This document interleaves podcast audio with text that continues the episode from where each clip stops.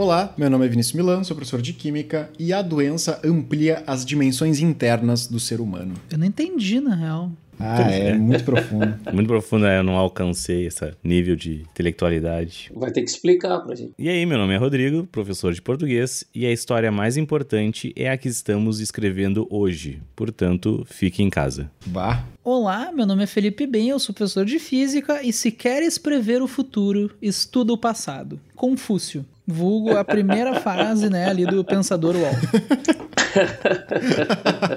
Eu sou Maurício Borsa, professor de História, e indo na onda aí do Felipe, uh, a história não é mestra da vida, mas ela pode servir para que a gente aprenda com as experiências históricas. Pau, o cara mostrou ó, que veio, boa. né? Olha aí, né? Eu não tenho uma frase bonita sobre física, na real. Eu, eu fico pensando nisso. A vantagem do Rodrigo é que todas as frases são em português, né? Então ele pode puxar todas para ele, né? Ele pode falar qualquer coisa. É, qualquer coisa tá dentro. É português, né? E deve ser fácil dar uma aula de algo que o pessoal já é fluente, né? Pois é, né? O pessoal é. do inglês tem esse problema, né? Tem que ensinar o pessoal a falar. o pessoal do português chega ali e já tá todo mundo fluente na aula, eles ficam inventando história, né? Ah, porque o complemento, não sei o quê, adverbial. Não serve pra nada aí isso é só aí. fazer debate, né? Aí a gente chama de, de treino, listening. Listen, faz o listening. O listening. tu fica, tu coloca músicas em português na aula, né? Pro pessoal ir completando as lacunas, né? Ah, eu boto uh, Maria Gadu, Urbana, boto Maria Gadu, Legião Urbana, né? O J Quest no talo. J Quest ali, fazendo o exercício de listening. Uhum. Com o dia que a terra parou Com o dia que a terra parou Foi assim num dia em que todas as pessoas do planeta inteiro resolveram que ninguém ia sair de casa, como que se fosse combinado. Então, pessoal, hoje mais um episódio sobre o coronavírus, né? Então, hoje trouxemos o professor Maurício Borsa, ele é professor e mestre em História, né? Então, ele está aqui conosco hoje para tratar do coronavírus de uma perspectiva histórica, né? Então, primeiro, bem-vindo, Maurício, né? Obrigado Grato. por estar aqui. E eu que agradeço. Palavras iniciais? Se introduz, né, Maurício? Se introduz. Bom, é, bom dia, boa tarde, boa noite aí para todo mundo que, tá, que vai nos ouvir.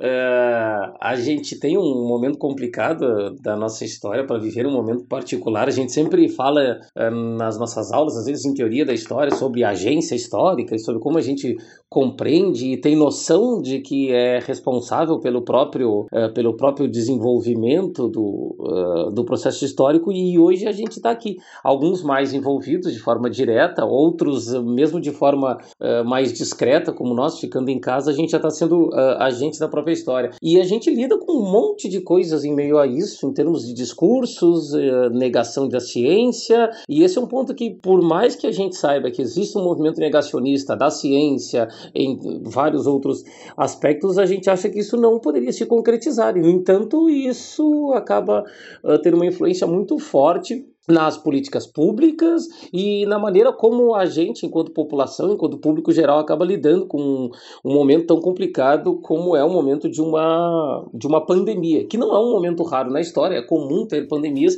só Sim. que a nossa geração e as gerações anteriores não tinham ainda vivido esse tipo de coisa, né? É de fato um, um, um momento em que a gente não sabe nem como lidar é com novidade, isso. Ainda, né? né? É, eu achei que o Maurício ia falar qualquer coisa e veio uma fala tribunita, assim, eu não estava preparado, na real, pra essa. Começou a palestra já do nada, né? Não, bah, o cara realmente teve uma fala bonita, assim. Normalmente a gente pede pro convidado, se apresenta ele fala oi, e, mas o cara realmente teve algo a acrescentar no começo, né? Isso é surpreendente. O empregado não saiu pro seu trabalho, sabia que o patrão também não tava lá. Dona de casa não saiu pra comprar pão, pois sabia que o padeiro também não tava lá. Então, para começar aqui, Maurício, eu queria que tu me listasse ali duas, três, sei lá, quatro no máximo. 25. É, algo entre uma e 33. Uh, quais pandem as pandemias, né, a gente pode comparar historicamente ao Covid, né? Então, uh, óbvio que a gente, a comparação não é, ah, esse é vírus e esse é bactéria. Não, do, do ponto de vista histórico, né?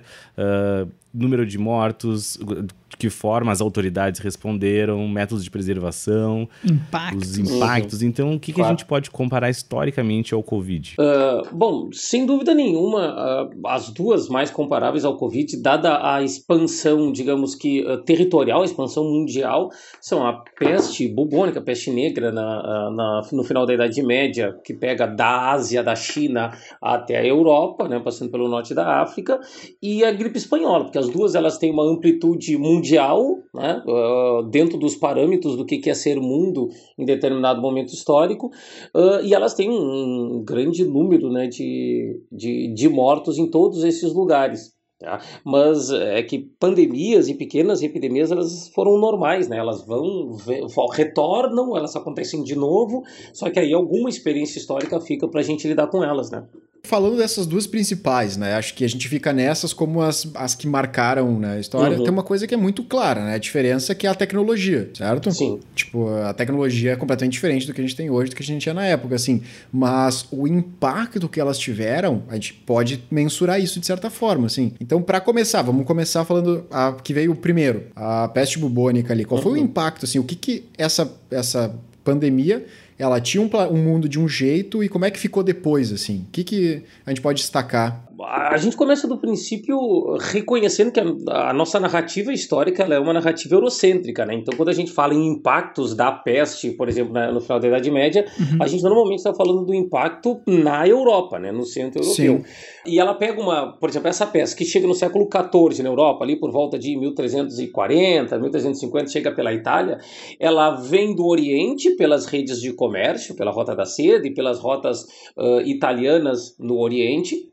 Já era uma peste conhecida na China desde o século XIII, lá pelos mongóis. Ah, então E- a China já estava plantando. Olha aí, ó.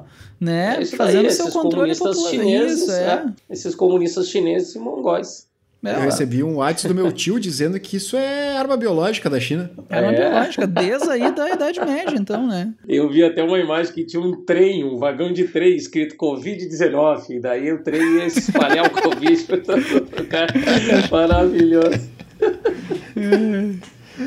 Mas continua aí.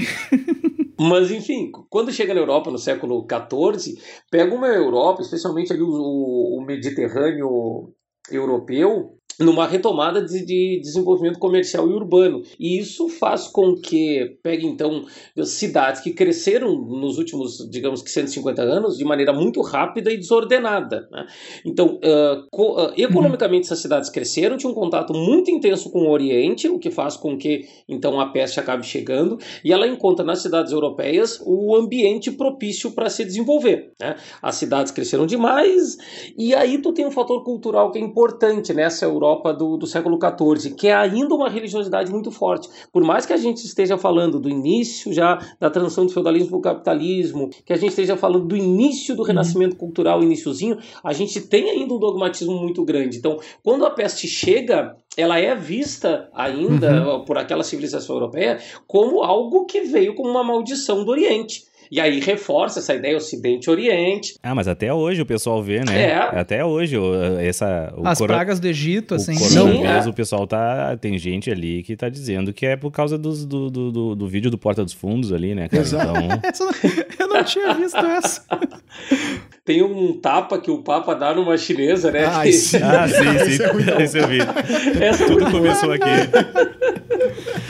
Mas, cara, é triste tu ver, tipo, tá, na época, claro, a religiosidade era muito forte e tal, mas com o avanço da ciência, assim, de certa forma, tu vê essa, esse negacionismo da ciência, né? Agora, baseado ou não na religião, não vou entrar nesse mérito aqui, mas é muito louco tu parar pra pensar que a gente tá cometendo os mesmos erros, entre aspas, de quantos anos? Hum, 500 anos atrás, pouco mais, até 700 anos. Oito- 700 anos, 800, acho. 700 anos. Não, sem dúvida nenhuma. Só para te ter um, um comparativo, assim, ó, a, a peste lá no século XIV, ela, ela veio do, do Oriente mesmo, né, da China, ela passa pelo mundo árabe, o mundo urbano, comercial, e chega na Europa.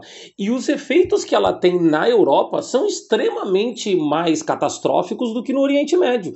E aí a gente pega do- duas regiões do mundo em que existe uma, uma, uma relação com a ciência muito diferente. No mundo árabe, a gente tinha uma ciência muito mais avançada, da Pérsia, passando pela Arábia, eh, passando pelo, pela antiga Mesopotâmia, ali pelo Iraque, até chegar na, na, na, em Jerusalém, com universidades, com ciência, com física, com química, com biologia. Uh, um médico chamado Diabnin Sina, ele era referência para os europeus uh, do século 13, 14 e até o século 16. Tá? E ali os árabes, por exemplo, eles uh, sabiam, né, estudando, que desde que a peste uhum. chega, o isolamento era a melhor coisa. O, o, o Avicena, o Ablincina, ele fez um livro que era uma espécie de cânone de medicina, que dizia que uma das formas de curar a peste, né, que não se sabia direito o que, que era, uma doença que chegava e matava, né, Uh, era o isolamento. Uhum. E só que ele falava isso de outra forma. Ele falava em respirar o ar puro do campo, em se afastar da cidade, ou seja, o isolamento. Sim. Né? Sim. E os europeus vão demorar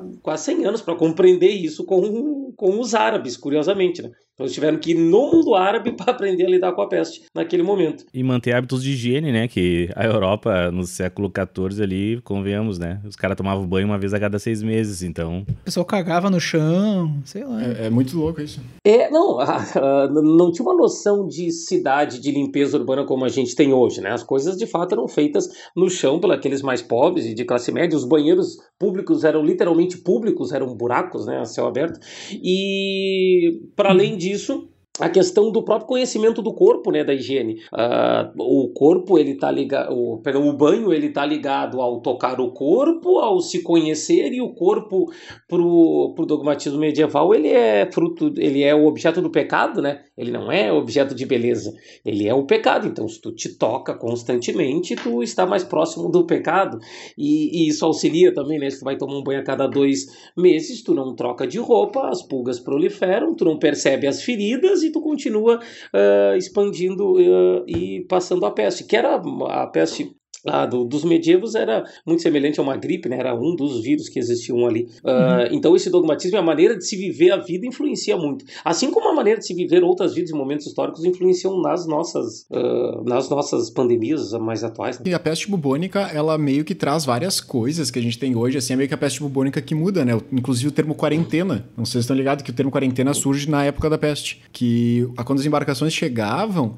eles, como eles, não, eles associavam essa coisa ao ar, né? Eles não tinham ideia enfim, era pulga que passava a bactéria, mas eles não conseguiam associar isso, eles não enxergavam as coisas, né? Então eles, quando vinha um, uma embarcação de fora, para evitar que qualquer, que a peste conseguisse proliferar, eles mantinham durante 40 dias a embarcação atracada sem ninguém poder entrar nem sair. Daí que surge o termo quarentena. Só que o problema é que os caras contrabandeavam roupas, essas coisas, e as pulgas conseguiam entrar de qualquer forma no, no país e, e fuder com tudo.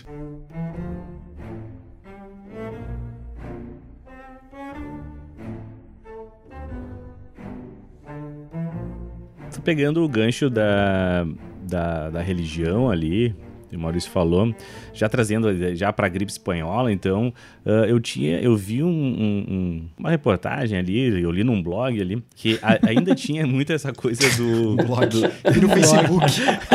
eu tenho recebido... Começou mal, eu recebi começou muito mal, aqui. mas vamos lá. Falou de religião, Facebook, blog, vamos lá. vamos lá.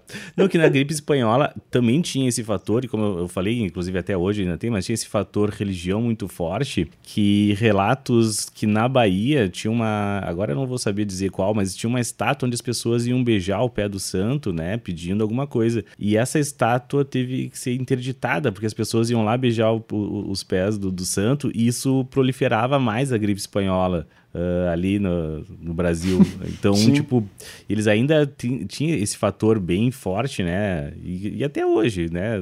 Tanto que as, as igrejas não é, pararam, né? São essenciais, né? Então, uhum, é serviço essencial. Não pode, é serviço essencial, não pode parar. Então a gripe espanhola tem isso aí. E outra coisa que eu vi também eram recomendações aqui no Brasil para a gripe espanhola. E são exatamente as mesmas recomendações de hoje. Era se afastar, isolar os velhos, lavar a mão, é, lavar, é, manter hábitos de higiene. Então tu vê que a história se repete. E a gripe espanhola foi mais ou menos ali em 1920, né? No 18, no comecinho dos 1900.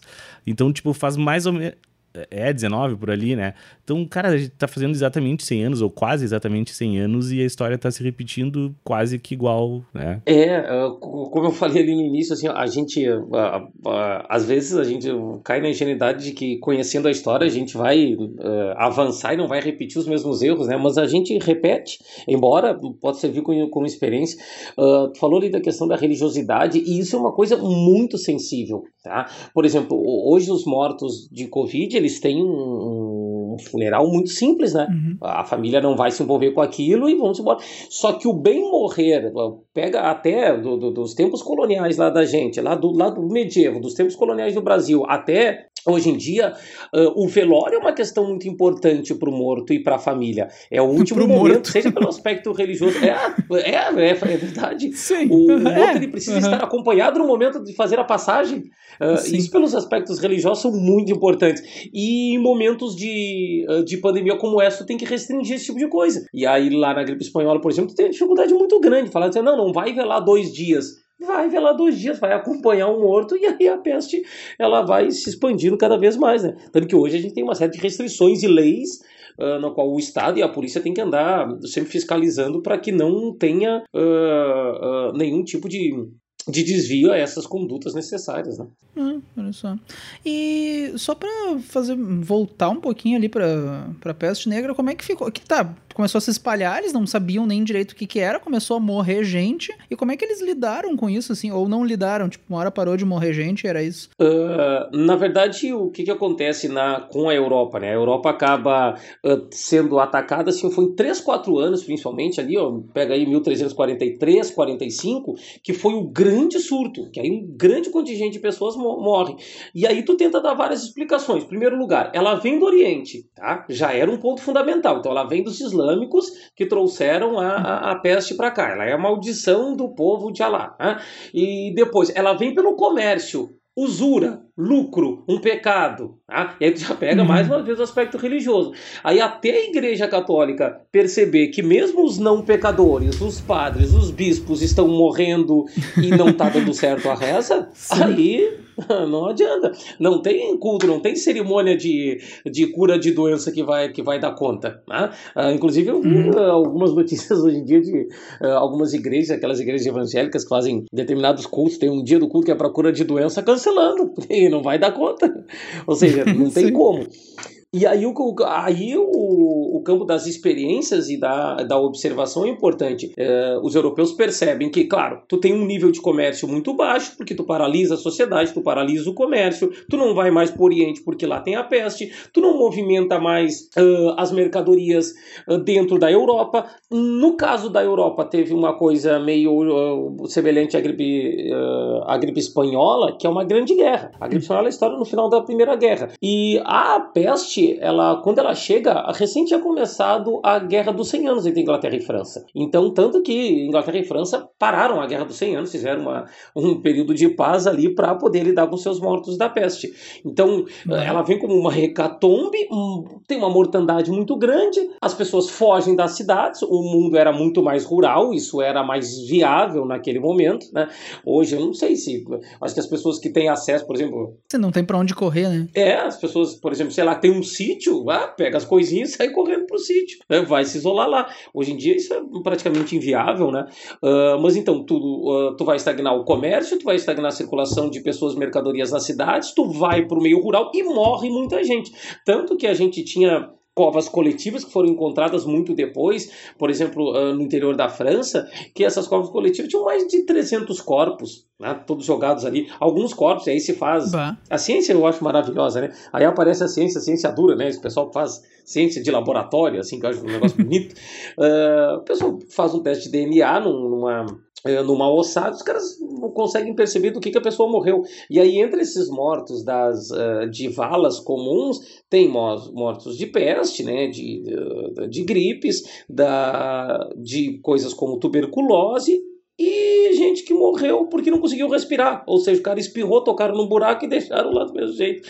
Tamanho colapso que se cria numa sociedade que não consegue lidar com isso. Sim. Sim. Ah, e eh, logo depois da peste também não tem o tifo, que também é outro surto bizarro. Tem, o, o tifo ele se espalha muito. O, o tifo ele existia desde a, algo parecido com o tifo, né? A gente não sabe bem, bem definir isso, mas existia desde a antiguidade. Um, um, um estratego atenense, um dos caras mais importantes da política de Atenas, chamado de Péricles. O Péricles ele morreu de de, provavelmente de tifo, morreu de uma peste. A, a cidade estava cercada e ele morreu de tifo. uh, então, e, e mesmo depois da peste, outras pestes aparecem na Europa com pequenas epidemias, só que aí já existe a experiência. E aí as pessoas já sabem que tem que isolar, que faz todo o processo de uh, isolamento, e é só o isolamento que se fazia. Não tinha remédio, não tinha cloro não sei das quantas lá para tentar fazer milagre. É só o isolamento e vamos tentar dar um jeito. E o pessoal fazia campanha contra o isolamento, será? Em, em Atenas? não, não, não, o pessoal não achava que era uma gripezinha, o pessoal tinha mais medo, confiava mais na, no perigo da morte. assim, o pessoal achava que era a fúria dos céus, né? E o guarda não saiu prender, pois sabia que o ladrão também não estava lá. E o ladrão não saiu para roubar, pois sabia que não ia ter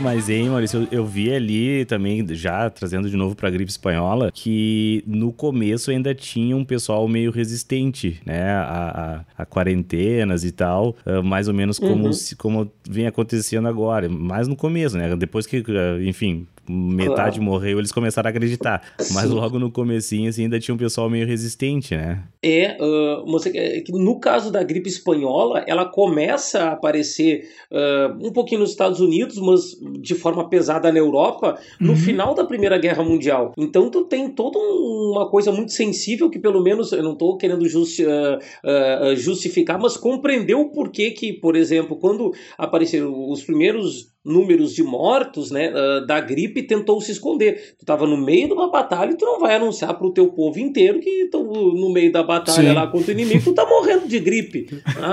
E aí, Pega mal, né? Pega mal. É, assim. não, pô, tu, tu, tu, precisa mobilizar a tropa, tu não vai falar que os caras estão morrendo espirrando Sim. lá na outra ponta. Mas é por isso que é gripe espanhola, não é? Porque é só a Espanha que noticiou, não Sim, teve uma é, coisa assim. É, a Espanha era neutra. E aí os outros países seguraram. E aí pegou um rei espanhol, não me lembro o nome dele, mas pegou um rei espanhol. Aí a saúde do rei acaba sendo mais sensível, né? E o pessoal acaba uh, divulgando. E ninguém quer ter a paternidade da gripe, né? Convenhamos. Agora eu vou, vou trazer bem para mais perto da gente aqui. Eu queria que tu tentasse fazer um paralelo com a gripe suína, com aquele, com aquele surto de 2009 ali que acontecia, 2009, 2010, porque o que a gente mais tem visto nas redes sociais, essa, uhum. eu digo, criaram-se os advogados do corona, né? As pessoas que defendem é. o corona nas redes sociais. Que tudo assim, ah, morreu, ah, sim, já era velho e tal. É. E esses advogados do corona corona que defendem ele com unhas e dentes, eles vêm, eles sempre usam um exemplo da gripe suína, né? Uhum. Da H1N1 do surto de 2009. Ah, porque 2009 também teve e não foi isso, e bababá, bababá. O que a gente tá. podia fazer de, de paralelo, assim, histórico, tanto podia levar para o lado econômico, sei lá. Queria que uhum. fizesse um paralelo já com a gripe eu, suína. Eu tenho um parêntese só que passou do Getúlio não é história, é atualidades, né? Daí eu não sei se eu. Dependendo daí é geografia, tá né? Pois é, daí já não, aí ele já não tá apto, né? É, não tá apto, no, né? Normalmente o cara vai tranquilo até o final da ditadura. Depois aperta, passa pra geografia. Ah, depois complica, né? Depois o cara pode não precisa ficar é. atualizado, né? Não, não, depois passa. Mas mas a primeira observação, se não me engano, o, o vírus do, da, da gripe espanhola era o H1N1, né? Era uma variação ali do, do Sim, H1N1. é o mesmo, é o mesmo é, vírus, só que... É influenza, né? então, é influenza também. Isso, era influenza. E se não me engano, os estudos continuaram, eles nunca pararam. Então eh, já existia uma carga de ciência em torno do H1N1 muito grande. Tanto que a vacina veio de forma até mais rápida, tá? Sim. Uh, e, e outra coisa aqui, que é um, um, definidor... E aí eu falo assim, ó, não querendo entrar num outro campo da ciência, mas já entrando... Uh, porque, enfim, a, a, minha esposa aqui, minha companheira, ela trabalha na área da saúde, então está sempre me informando dessas coisas que eu tento aprender. O, o H1N1, ele tinha uma transmissão bem mais uh, leve do que o corona, né? Uhum. O corona, ele se espalha Sim. como pólvora, é um troço horroroso. E o H1N1 era mais, era mais, era mais difícil de, de, de tu passar. E, mas de fato a mortalidade do H1N1 ela é maior, né? Ela, ela percentualmente ela mata mais. Só que a velocidade que, o, que é fora do normal, a velocidade que o, que, o, que o corona passa, ela faz com que se estrague qualquer tipo de colapso, é, qualquer tipo de sistema de saúde, né? Não tem como absorver. Uh, eu sou o tipo de brasileiro otimista, assim, eu acho que não, vai dar tudo tranquilo, sei lá. Mas aí vai tu olha, bom. sei lá, é, aí tu olha Nova York entrando em colapso, tu olha a Alemanha fazendo um esforço né? imenso. Aí tu pensa assim, ah, nós aqui vamos fazer o quê? Nós estamos curtindo na dengue, no sarampo, nós vamos ganhar os caras. Sabe, tu pode pegar um saquinho e puxar o papelzinho, né? Vai, deu, vai ser uma coisa ruim é. nessa arampa. Eu, mas, mas, sabe que eu acho que essa chegada do corona no Brasil, eu acho uma falta de consideração. É que nenhum brasileiro ir pro exterior e ser assaltado no exterior. Isso não cabe pro brasileiro ser assaltado na Europa. Porque o brasileiro come é. bala perdida no café da manhã. Agora, o corona chegar aqui no Brasil e querer matar o brasileiro, eu acho a mesma falta é. de respeito. A gente tem dengue, a gente tem falta de saneamento. E o corona pegou o ônibus andando e quer entrar na, e quer sentar na janelinha o mosquito almoça o corona, né? É, é, eu digo brincando aqui no desespero que não, o Eds vai dar um jeito aí nós vamos derrubar esse corona aí. Que o Eds tá perdendo mercado, né? Tá preocupado o Eds. É, né? não, ninguém, ninguém, ninguém tá dando bola, nós temos mais esse agravante, né? Vem com tudo agora. É, mas só um parênteses do, do que tu tava falando ali, a questão do corona, né? Que ele se transmite que nem pólvora. E outra, ele hospitaliza as pessoas mantendo elas no hospital, né? Sim. E, esse que é, isso que é o caso que é surreal, assim. Essa que é a novidade do negócio, né? Tu ficar preso no hospital durante um tempo e tu colapsar o sistema de saúde, né? Isso que é a loucura desse vírus. Ah, para. E, onde é que tu tava quando a, o corona, o, a, a gripe suína explodiu? onde é que tu tava? Por que que tu não você não foi pedir. E o Lula? E o Isolamento, Lula? é. O Lula, Isolamento. O Lula tá fazendo, né? É. Mas e aí tem uma outra coisa, né? Que isso também teria que. Parte biológica, só rapidamente até. Mas parece que tem a ver a diferença de ser o vírus. As, algumas pessoas já são imunes, outras não. Daí o corona ninguém é imune porque é outra parada, sabe? Sim. Então é, sim. não é tão simples assim, é, é muito louco. E o corona muta, né? Ele já vem no Brasil com outra cara, né? Então ele vem aqui e vai pegar um outro tipo de carga biológica, que eu não tenho a mínima ideia de como explicar uma coisa dessas, mas a gente não tem, a gente não tem ideia de como ele vai agir no nosso corpo. Com, eu até esse dia eu estava me perguntando, a gente toma uma série de vacinas ao longo da vida. Uh, será que o nosso corpo uhum. já não tem uma, uma experiência ali para lutar com os anticorpos um pouquinho melhor que a dos europeus, do norte-americano, por exemplo, que se vacina muito pouco? Aí a gente já sai na frente, né? Já está acostumado ali a trabalhar com dengue, tuberculose, coqueluche, aquela uhum. coisa toda. Já tem um histórico de batalha. As igrejas nem um sino a badalar, pois sabiam que os fiéis também não estavam lá. E os fiéis não saíram para rezar, pois sabiam que o padre também não estava lá. Pensando na peste negra inicialmente, tá? As mudanças que, elas, que ela, ela ocasionou. Porque assim, o mundo ele era um mundo que existia, certo? Era uma relação comercial, era uma forma de se agregar, e aí vem uma peste que muda completamente isso. Como é que era o mundo antes e depois? E pensando nisso, pode falar da gripe espanhola também, claro, e fazendo um paralelo se daria para chegar em algo no sentido, tipo, bah, depois do Covid, será que a gente vai ter um mundo diferente também? Uh, então, claro que dá para fazer uma relação, né, mas com alguns cuidados para não exagerar na, na influência, por exemplo, de uma peste dentro de uma conjuntura que é muito maior. Na na peste, peste negra, peste bubônica que a gente teve no medieval, a gente já pegava uma civilização europeia em transição, uma civilização que voltava a habitar as cidades, que voltava a fazer comércio, que voltava a olhar para, digamos que, os prazeres mundanos individuais. Estava saindo daquela lógica do medievo, na qual tu tinha que viver para Deus e viver somente para o dia do juízo final.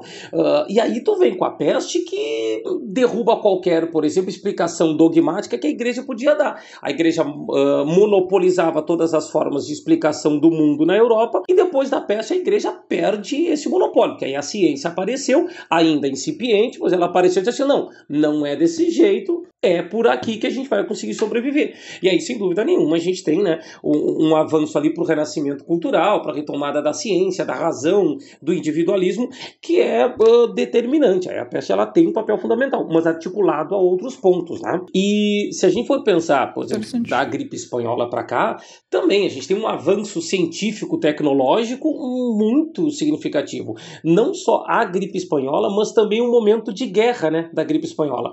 Assim como lá na peça a gente tinha a, a, a Guerra dos 100 Anos, que faz com que a tecnologia avance em prol da guerra, avance em prol também da ciência. Na, guerra, na, na Primeira Guerra Mundial, a gripe espanhola dá essa empurradinha para a gente avançar para a ciência. Hoje, uh, em dia, eu, eu, tenho visto uma coisa que é até um, um cala-te-boca uh, curioso, divertido. Por quê? Porque a gente necessita agora, para lidar com essa hecatombe, de todas as forças. A gente precisa da solidariedade do vizinho, a gente precisa que uh, o burguês individualista fique quietinho em casa e não queira sair da uma banda, Sim. que ele respeite lá o espaço do outro e se, e se prive de algumas coisas para que o outro possa sobreviver. E a gente precisa que o rico, o empresário, abra mão e ajude os mais pobres. Porque se a uhum. gente pensar Uh, numa relação individualista, o rico empresário pode comprar um respirador para ele. Ele vai lá pagar, sei lá, 60, 70 mil, e compra um respirador ele contrata um médico para ficar do lado dele. Mas enquanto sociedade, ela vai colapsar. Isto mostra né, que a gente tem uma sociedade que ela não é. Uh, ninguém pode viver absolutamente sozinho, ela precisa se articular com outras coisas. Claro que se faz um uso político disso, mas aí é um outro assunto. A gente tem diversos empresários, alguns não, né, obviamente, mas se envolvendo com isso e tentando dar algum tipo de auxílio para que todo mundo consiga avançar um passinho dessa hecatombe, que vai ser, sei lá, talvez 60 dias, talvez 90, não sei ainda como que vai. Uhum. Mas o que vai sair, o que vai ser o resultado dessa nova sociedade, não tenho a mínima dúvida. Mas uma coisa é, eu acho que é certa, né? Talvez a gente concorde. Uh, a gente, o ano que vem, vai olhar para trás e vai, vai olhar vai, olha o que a gente passou. E aí a gente vai refazer, uhum. a gente vai voltar ao normal, mas não para o lugar que a gente estava antes. Talvez a gente avance para outras coisas. Uh, mas também não vou uh, supervalorizar a experiência humana. Às vezes a gente vive, passa o tempo e a gente não acumula coisa boa. A gente pode acumular estupidez também. E... Tem que acabar o estereótipo do idoso sábio. É, o idoso nem sempre é sábio, né? O idoso pode acumular muita mágoa, é. rancor e ignorância, né? E estupidez, é verdade. Não tem como. Mas o, eu acho que é importante chamar a atenção de como, querendo ou não, é essencial o papel da velocidade com que a gente consegue trocar informações no mundo hoje, né? Se não fosse o fato de que alguém no Japão descobre uma coisa, no dia seguinte tá o mundo inteiro sabendo. A gente não teria forças para ir lutando do jeito que a gente tá conseguindo, né? Pô, a velocidade com que as pesquisas sobre ah, o isolamento desse tipo funciona, desse tipo não funciona, estão uhum. uh, se espalhando, acho que são essenciais para a velocidade com que as decisões precisam ser tomadas nessa pandemia de hoje. É. Uh esses dias isso ficou muito claro, né? Que saiu um estudo de alguma universidade inglesa de manhã lá na Inglaterra, e aí isso se espalhou pelo mundo rapidamente. A gente viu aqui, ó, chegaram os números no Brasil e, e legitimava o isolamento horizontal, né? Uhum. Então, isso é importante. A ciência ela vai dar um embasamento para uma, uma política pública para tentar lidar com esse problema. É um estudo do Imperial College, lá de Londres, se isso não me engano. Aí. É o mesmo que foi usado para o Reino Unido mudar de opção, né? Que eles estavam. A é. primeira, a primeira postura do Reino Unido foi, ah, deixa se espalhar, né? Daí, quando eles começaram uhum. a ver esses estudos, eles, opa, não é bem assim. E se eu não me engano, foi o que motivou também a, o estudo que foi feito na Casa Branca depois, que é o que está norteando os Estados Unidos, que decidiram trancar tudo também agora, né? É, ah, aí tu vê, a China para, ah, a Europa para, a Alemanha faz um esforço imenso, os Estados Unidos para, e o Brasilzão aqui tá curtido na dengue não precisa. Né? Então a gente tem algumas, algumas interrogações assim que não fazem muito sentido. Eu queria só dar um, um fun fact aqui, eu até nem sei se é verdade ou não, mas que. Recebeu pelo é, WhatsApp é, essa, né? Se for verdade, se for mentira, procurem aí, mas eu achei legal e vou falar. Que a caipirinha foi inventada na gripe espanhola, né? Que era uma forma de se proteger da gripe espanhola, que era o pessoal usava ali mel e limão. Não, pera aí. Peraí, como é que. Não tenho a mínima ideia. espanhola caipirinha. É, é me, me, explica o raciocínio. Era um remédio que o pessoal usava. Assim como agora, o pessoal não diz que é para fazer gargarejo com vinagre, que aí tu não pega o Covid. Na época ali, o pessoal fazia, o pessoal fazia o quê? Uh, limão, mel e cachaça. E aí diziam que isso, tu, tu, tu bebesse aquilo ali, tu te protegia da gripe espanhola e daí Ah, Foi- mas isso, isso te livra de todos os maus. Todos, né? É, pois é. E aí isso já teria originado a caipirinha. Ah, vou até fazer uma caipirinha aqui pra. Se não é verdade, é bem trovadinho. É, é melhor prevenir, né? Não custa nada, né? É, uma história É, o bem pessoal já né? mais. É, eu já tô desenvolvendo o alcoolismo nessa quarentena mesmo, então tá Se eu tranquilo. sou vocês, bota na redação isso aí, azar.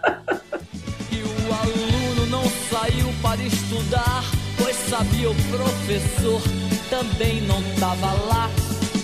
E o professor não saiu para lecionar, pois sabia que não tinha mais nada para ensinar.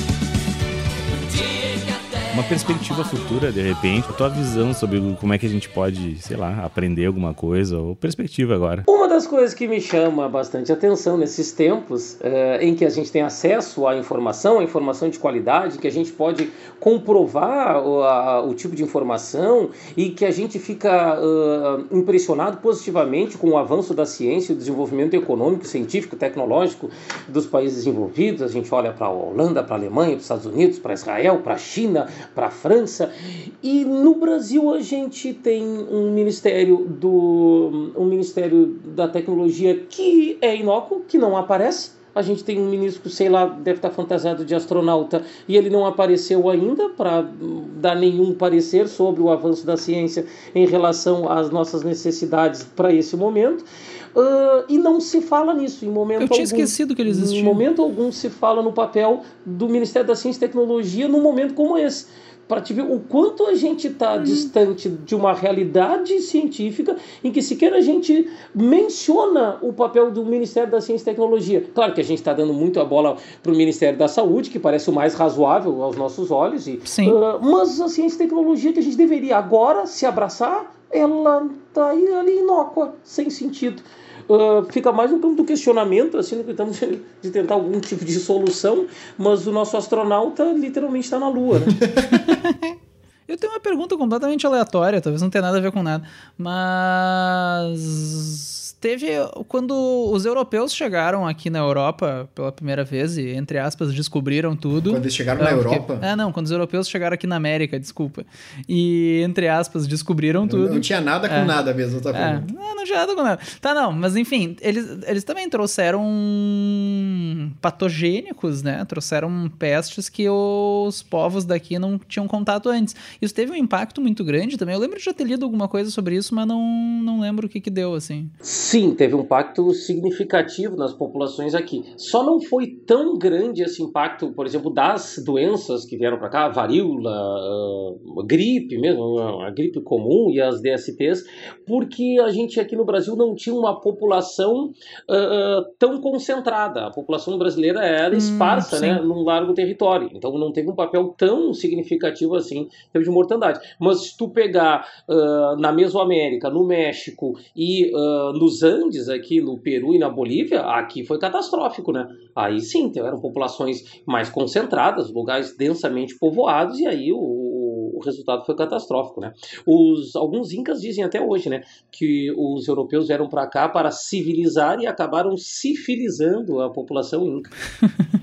Bah, que foda, meu. foda ah, podia isso, começar né? com essa frase. Porra, essa foi. É, vamos vamos editar depois, colocar no começo. Mas é muito louco, porque eu não sei porquê, agora eu cheguei num livro que é a história das pandemias, né? E aí eu tô lendo, assim, e tô seguindo ah, essas pandemias, assim. É muito louco como elas tiveram um papel muito forte ao longo das guerras. Porque Uhum. eram momentos onde muitas pessoas acabavam ficando em contato e elas podiam se espalhar, assim, mas coisas de, de epidemias, assim, tipo diarreia, sabe? Tipo, exércitos gregos, romanos, Morreram de assim, diarreia. Morria de desidratação, assim, a rodo, a rodo. Tipo assim, mudanças de batalhas, digamos assim. Ou seja, a história, a vitória daquele determinado povo sobre o outro, muitas vezes passa por uma epidemia de algo, assim, que, Uhum. claro, não é definitivo, mas tá ali, entende? Claro, Desde uma gripe comum até uma, sei lá, uma coisa absurda, sei lá, como... Tem algumas histórias que acabam ficando clássicas, né? É, com os mongóis, povos lá, a gente vai- não vai chamar de chinês, né? São mongóis que dominaram a China no século XIII. Eles avançaram para o leste da Europa, próximo ali Hungria, Ucrânia, e nessas populações eles avançavam e diante de um surto de peste eles catapultavam seus pesteados para os muros internos da cidade, né, para passar a peste para o lado de dentro. Tá? é uma das estratégias né, para forçar a abertura dos portões. Primeira arma biológica da história. É, olha aí, ó. Pessoal da China, né? Pessoal da China. Na frente Os caras estão à frente, né? Mas sabe que essa coisa de epidemias foi importante para a história da física também, né? Que ali no fim do século XVII, eu não sei qual peste que teve, que o Newton nasceu ali em 1640 e alguma negra? coisa. E acho que. Não, a peste não tinha sido uns 100 anos não, antes. Não, mas é que ela ia e voltava, pelo voltou. que eu sei, ela, ela vai e volta. Peste negra? Isso. Sei que tava tendo uma peste e fecharam as universidades, olha só, não foi a primeira vez, né? Uhum. E daí ele foi, ele foi pra casa da família, que era no interior, e ninguém sabe o que, que ele fez, mas ele ficou, tipo, sei lá, quase um ano trancado dentro de casa, e ele chegou lá com nada, e ele saiu com metade do universo resolvido. Ele saiu com uma teoria para ele saiu com metade da matemática nova inventada, que foi o cálculo, ele saiu com pesquisas de ótica, então o cara se trancou em casa, e ao contrário de mim, que tô aqui, né, gravando videoaula, tava ali avançando o conhecimento da humanidade. O Newton fez tudo isso e tu fazendo bolo em casa, rapaz. Olha aí, ó. é. Uh, mas eu acho que era isso, então. É isso aí, então, rapaziada. Cara, muito obrigado pela participação. Estamos aqui, né? Podia estar em tantos cômodos da tua casa. Eu fiz essa piada em todos os episódios da pandemia. Mas é. podia estar em eu tantos. Vou, eu vou fingir que eu tô rindo. vou fingir tá? que tu tá rindo. Eu podia estar em tantos cômodos da tua casa nesse momento, né? Tá aqui, então, obrigado mesmo pela participação. Muito legal. Eu que agradeço. Satisfação conversar com os amigos. Muito obrigado aí, Maurício, disponibilizar teu tempo aí. Enfim, por mais que o cara esteja em casa, é uma mão, né? Ficar aí parado, falando. Sim. Enfim, imagina ter que ficar vi viver falando. Imagina que absurdo. Que absurdo, né? Ter... Ficar falando de pé na frente de pessoas, né? O tempo todo. É. E o... Mas muito obrigado, Não, cara. Obrigado mesmo, cara. Já fica o convite. Se algum dia quiser participar de novo, tamo aí. E faz o teu jabá ali. E se tu quiser deixar as tuas redes, né? Então, fazer teu jabá, se alguém quiser te achar, perguntar dúvidas. Vamos lá. Eu, que, agra... eu que agradeço, rapaziada, a baita conversa aí, com poder participar desse programa com os amigos. E para quem quiser ir acompanhar, a gente vai conversando. Uh, Facebook a gente não costuma usar muito, né? Mas segue ali no Instagram que a gente vai se comunicando. Uh, arroba Borsa Maurício, com S mesmo, como se fosse errado. Borsa Maurício. Maurício com e S. E aí a gente vai conversando. Falou, gurizada? não, não, Maurício é normal, né? Mas então, muito obrigado pela atenção. E acho que Valeu. é isso. Obrigado pros nossos ouvintes. Compartilhe episódios, sigam o nosso Instagram, arroba Oficial, digita Vestcast no Google. Tudo que tu achar com o nosso nome segue aí. Tchau, até a próxima. Feito, Beijo, até mais, gurizada. Um beijo pra vocês, abraço. O comandante não saiu para o quartel, pois sabia que o soldado também não tava lá. E o soldado não saiu pra ir pra guerra, pois sabia que o inimigo também não tava lá. E o paciente não saiu pra se tratar, pois sabia que o doutor também não tava lá.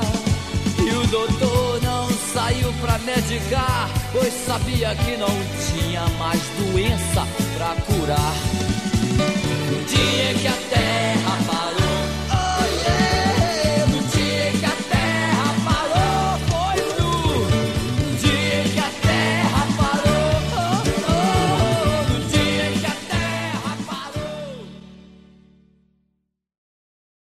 é que pandemias e pequenas epidemias elas foram normais, né? Elas vão, retornam, elas acontecem de novo, só que aí alguma experiência histórica fica pra gente lidar com elas, né? Uhum.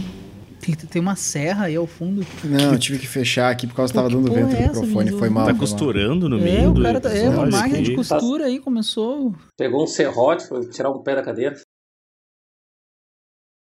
Um momento em que a gente tem tanto acesso à informação.